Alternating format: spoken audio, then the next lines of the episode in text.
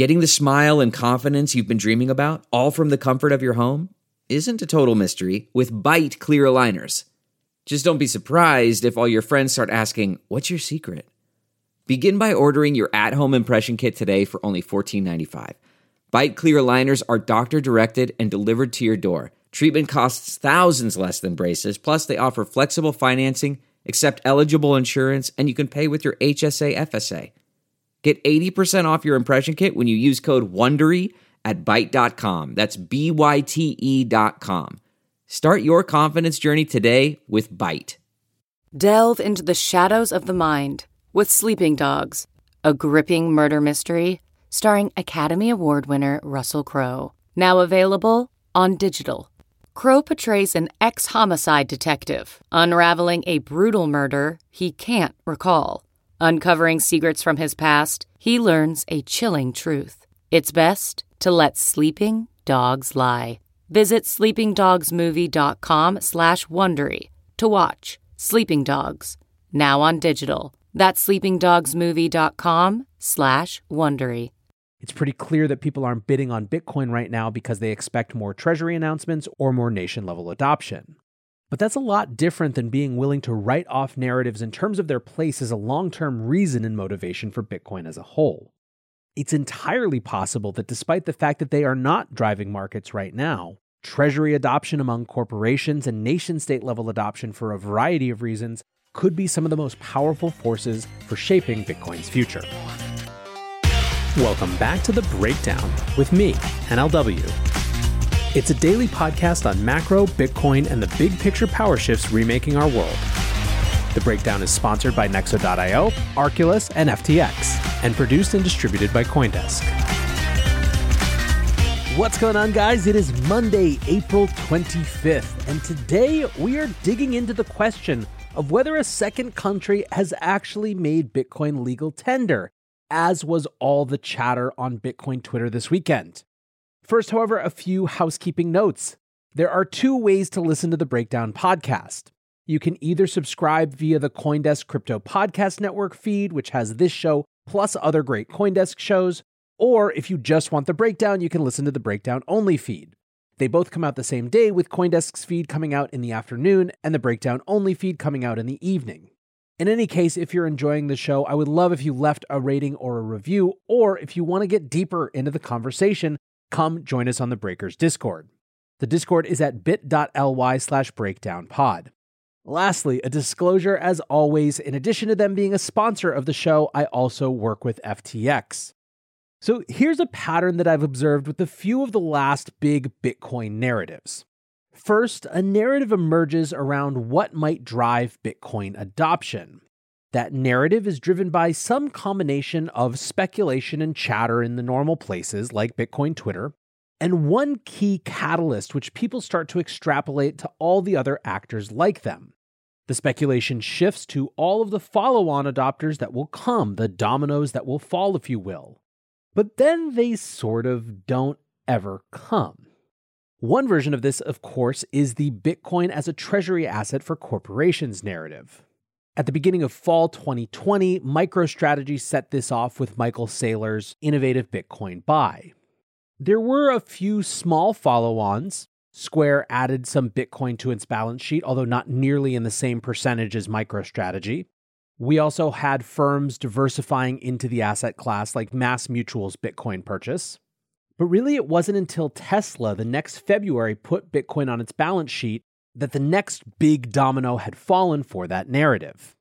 Unfortunately, with Elon's seeming backtracking around Bitcoin a couple months later, which it's worth noting wasn't Tesla selling their Bitcoin, but just simply saying that they weren't going to accept Bitcoin for purchase of Teslas as they had previously promised to do, it really put a halt to that narrative altogether. Pretty soon, other things took over. In May, we had the Bitcoin mining ban, which really would dominate the next couple of months in terms of understanding how that was likely to play out. And then, of course, there was this big new thing that happened, which was El Salvador's introduction of a law to make Bitcoin legal tender. That new narrative started this whole narrative cycle that I've just been describing over again. Remember, as soon as El Salvador's president Nayib Bukele made this announcement, you saw a slew of Central and South American politicians who chucked laser eyes on their Twitter profiles and started talking about Bitcoin and Bitcoin policy publicly. There has been a ton of debate about El Salvador specifically since then, but there's also been a big lingering question of who, if anyone, is the next country to make this sort of adoption. So let's check in on one of the countries that seemed like it might be a good candidate in Panama. At first, people thought this was going to be the next legal tender bill, but it became clear pretty quickly that it wasn't. Instead, Panama's Bitcoin and crypto bill is about adopting a regulatory framework for crypto assets in the country. From the Congressman Gabriel Silva, who introduced it, the bill seeks to, quote, give legal stability to crypto assets in Panama and develop the crypto industry in the country to attract more investments and generate more employment. In addition, the bill seeks to have the Panamanian government adopt blockchain, quote, to increase transparency and efficiency in procedures. Well, last week that bill moved forward. Panama's Legislative Assembly's Economic Affairs Committee approved the bill. Silva tweeted, Crypto law approved in first debate. This project is important because gives legal clarity to the optional use of crypto assets in digital economy platforms, creates employment and promotes financial inclusion, Look for blockchain technology to be used in the public sector. The project underwent some changes in the first debate. For me, it can be improved. We await your comments so that we can improve it in the second debate. Moises Gali, a Panama government blockchain advisor, also did a thread about the bill. He wrote, and I'm summing all this up, not directly quoting, that some of the key points include the use of crypto assets as payment as a quote means of expression of contractual and monetary freedom in Panama. Basically, crypto can be used for normal payment things. He, like Silva, goes to pains to say that this law is not compelled, suggesting to me that they have been acutely aware of the criticism of El Salvador's Bitcoin legal tender law compelling merchants and individuals to use it. The bill also specifically calls out what is frankly a sort of weird set of assets as those who can be used for this type of payment, including XDC, XRP, Algorand, Stellar, IOTA, Elrond, Bitcoin, Ethereum, and Litecoin. Frankly, it feels like a leftover list from a bill that might have been started a few years ago. However, one, it's possible to remove cryptos from that list or add new ones. And two, Moises says, quote, these crypto assets were not selected randomly. It's a combination of first, second, and third generation technologies that provide utility to the current financial system, Web3, trade and finance, settlement between currencies, smart contracts, fast transactions, etc. I still have my skepticism about that list, but that's the word from this official government advisor. Now, on top of all this payment stuff, this bill would also create a license regime for crypto companies so that they could operate knowing where they stood. It makes provision for the government to create its own exchange and or wallet. It provides for more education for the public and generally tries to set Panama as a leader in this space. The end of the thread reads, Panama seeks to be the hub of Latin America regarding these new technologies, to be a positive example for the region and even the world. We have seen how the International Monetary Fund, the World Bank, the BID, the World Trade Organization, central banks around the world, and giant institutions have studied, analyzed, and even implemented these new technologies. Just as humanity evolves, so do the economy and technology. We are experiencing the fourth industrial revolution and at the same time a paradigm shift with the new financial system, as if two worlds collide into a new one with a brighter sun. Gradually, then suddenly. Let's make the world a better place, implementing these new technologies with the focus on the positive growth of humanity. So, what happens now? Well, the bill will now be discussed by the full assembly during a second debate, during which it can be modified, and then it's reviewed at a third and final session, and if approved, sent to the Panamanian president who can veto or sign it. So, this is clearly a more modest bill than something like El Salvador's Bitcoin legal tender bill. It looks to me like a government grappling with how to include these new assets while still trying to be a little early to attract capital and business. Given that they're name dropping some of the international institutions that have been most critical of El Salvador, they're also clearly taking cues from how those bodies have received El Salvador's move. However, over the weekend, rumors started blowing up that we were also seeing another, even closer to El Salvador style Bitcoin adoption.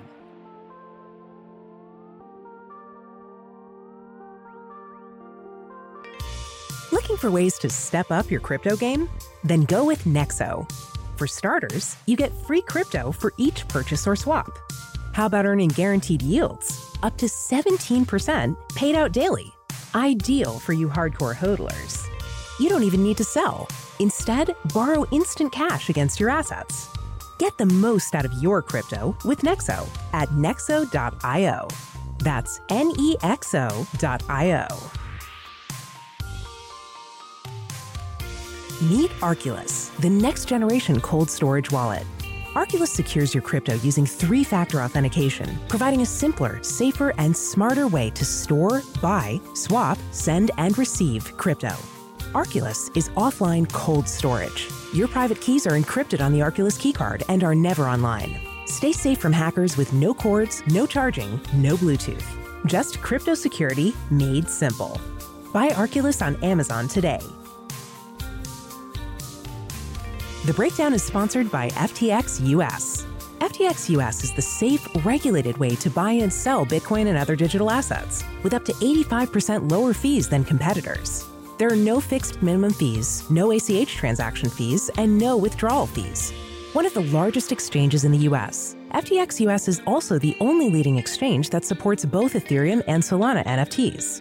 When you trade NFTs on FTX, you pay no gas fees. Download the FTX app today and use referral code BREAKDOWN to support the show. On Sunday, Forbes Monaco published First African Country Adopts Bitcoin Currency. Quote, the Central African Republic has become the first country in Africa to adopt Bitcoin as a payment currency. In a worldwide first, the National Assembly unanimously adopted the bill to help with the country's plan for economic recovery and peace building on track. The article says that the two parliamentary groups, the MCU and the MOUNI, were initially skeptical but then voted in favor, quote, to support the nation's best interest, to benefit from prosperity and stability. Now, if that doesn't sound to you like super real journalism, you're not alone. Most of the pushing of this narrative initially cited this piece and was filled in by what is a popular engagement spot, which is, of course, the Bitcoin headline guy. This has been filled by various actors throughout time. It tends to shoot first and correct later, if at all, and boy, were they all over this one. Of course, some folks were more skeptical and interested but waiting for more details. Danny Scott, the CEO of CoinCorner, writes So, Central African Republic are rumored to have made Bitcoin legal tender. Seventh poorest country in the world by GDP, 4.8 million people. This will be interesting if true. Bitcoin I HODL writes it's hard to really know much about CAR. It's a large country, but government services, electricity, and roads aren't really widespread outside of the capital. Any data from CAR is usually nothing more than a best guess. Alex Gladstein from the Human Rights Foundation writes Trying to get clarification on what is happening in the Central African Republic regarding Bitcoin. We'll try to gather info and post an update later. Either way, interesting to note, this is one of 15 countries in Africa still controlled in part by France through the CFA system. Bitcoiner friends and French speaking West and Central Africans say the announcement is not newsworthy, so likely not another El Salvador. But I guess we'll find out more this week.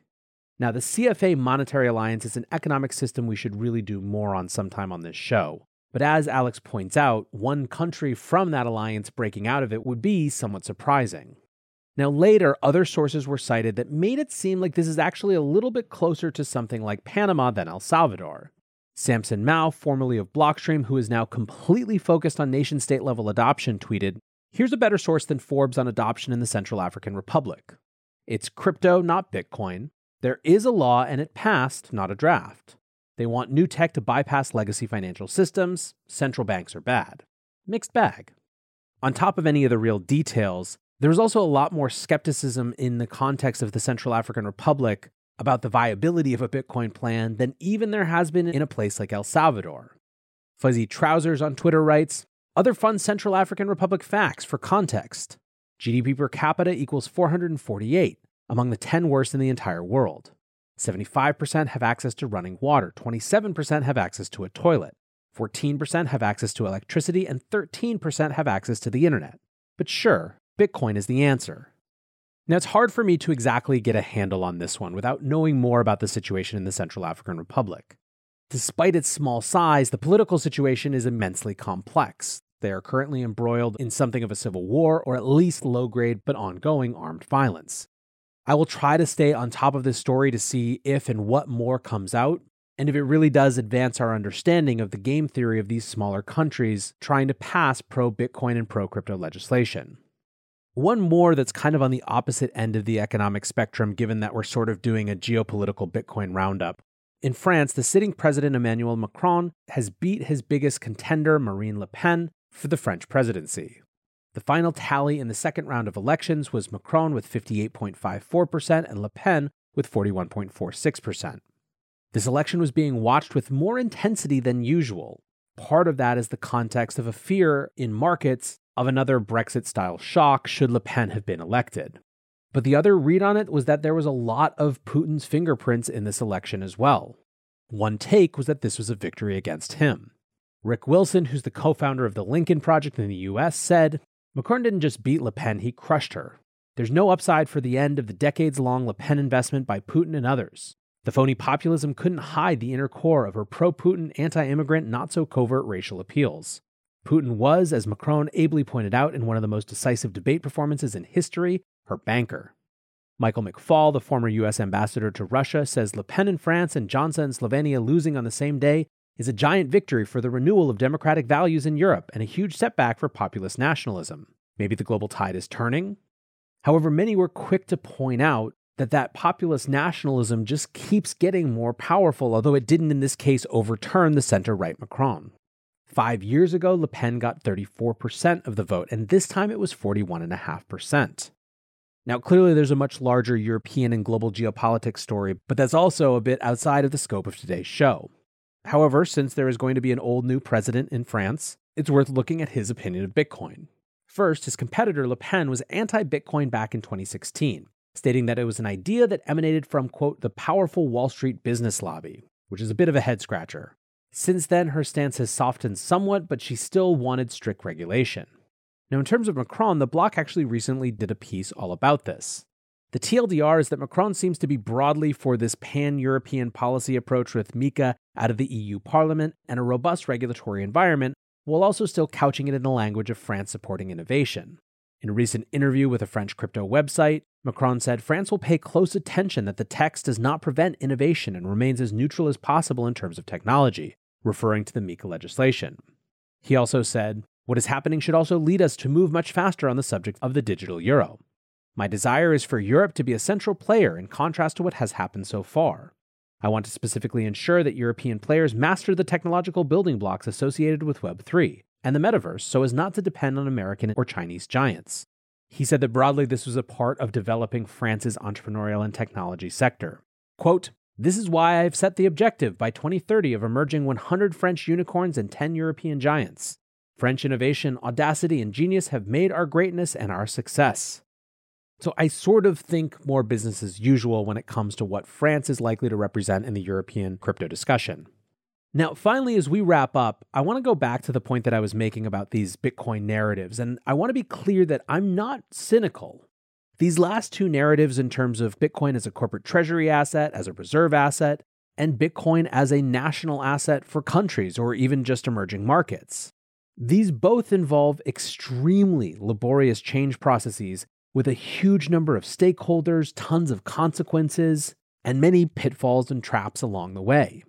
Of course, all of us who are on Twitter day in, day out and listening to this podcast and reading newsletters, we live in a world of expectations of speed. We live at internet speed.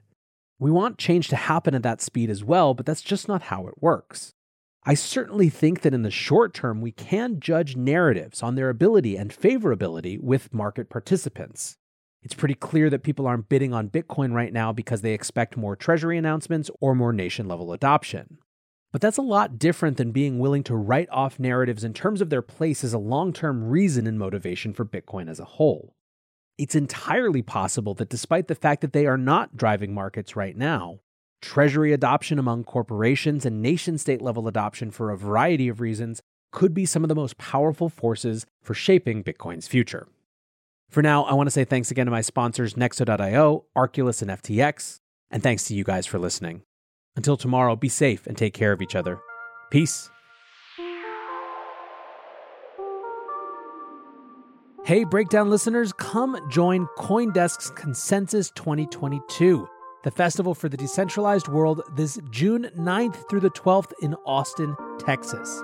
This is the only festival showcasing and celebrating all sides of blockchain, crypto ecosystems, Web3, and the metaverse, and is designed for crypto newbies, investors, entrepreneurs, developers, and creators. Don't miss speakers like Cathie Wood, SBF, CZ, Punk6529, and Joe Lubin, to name just a few. Use code BREAKDOWN to get 15% off your pass at Coindesk.com slash consensus 2022.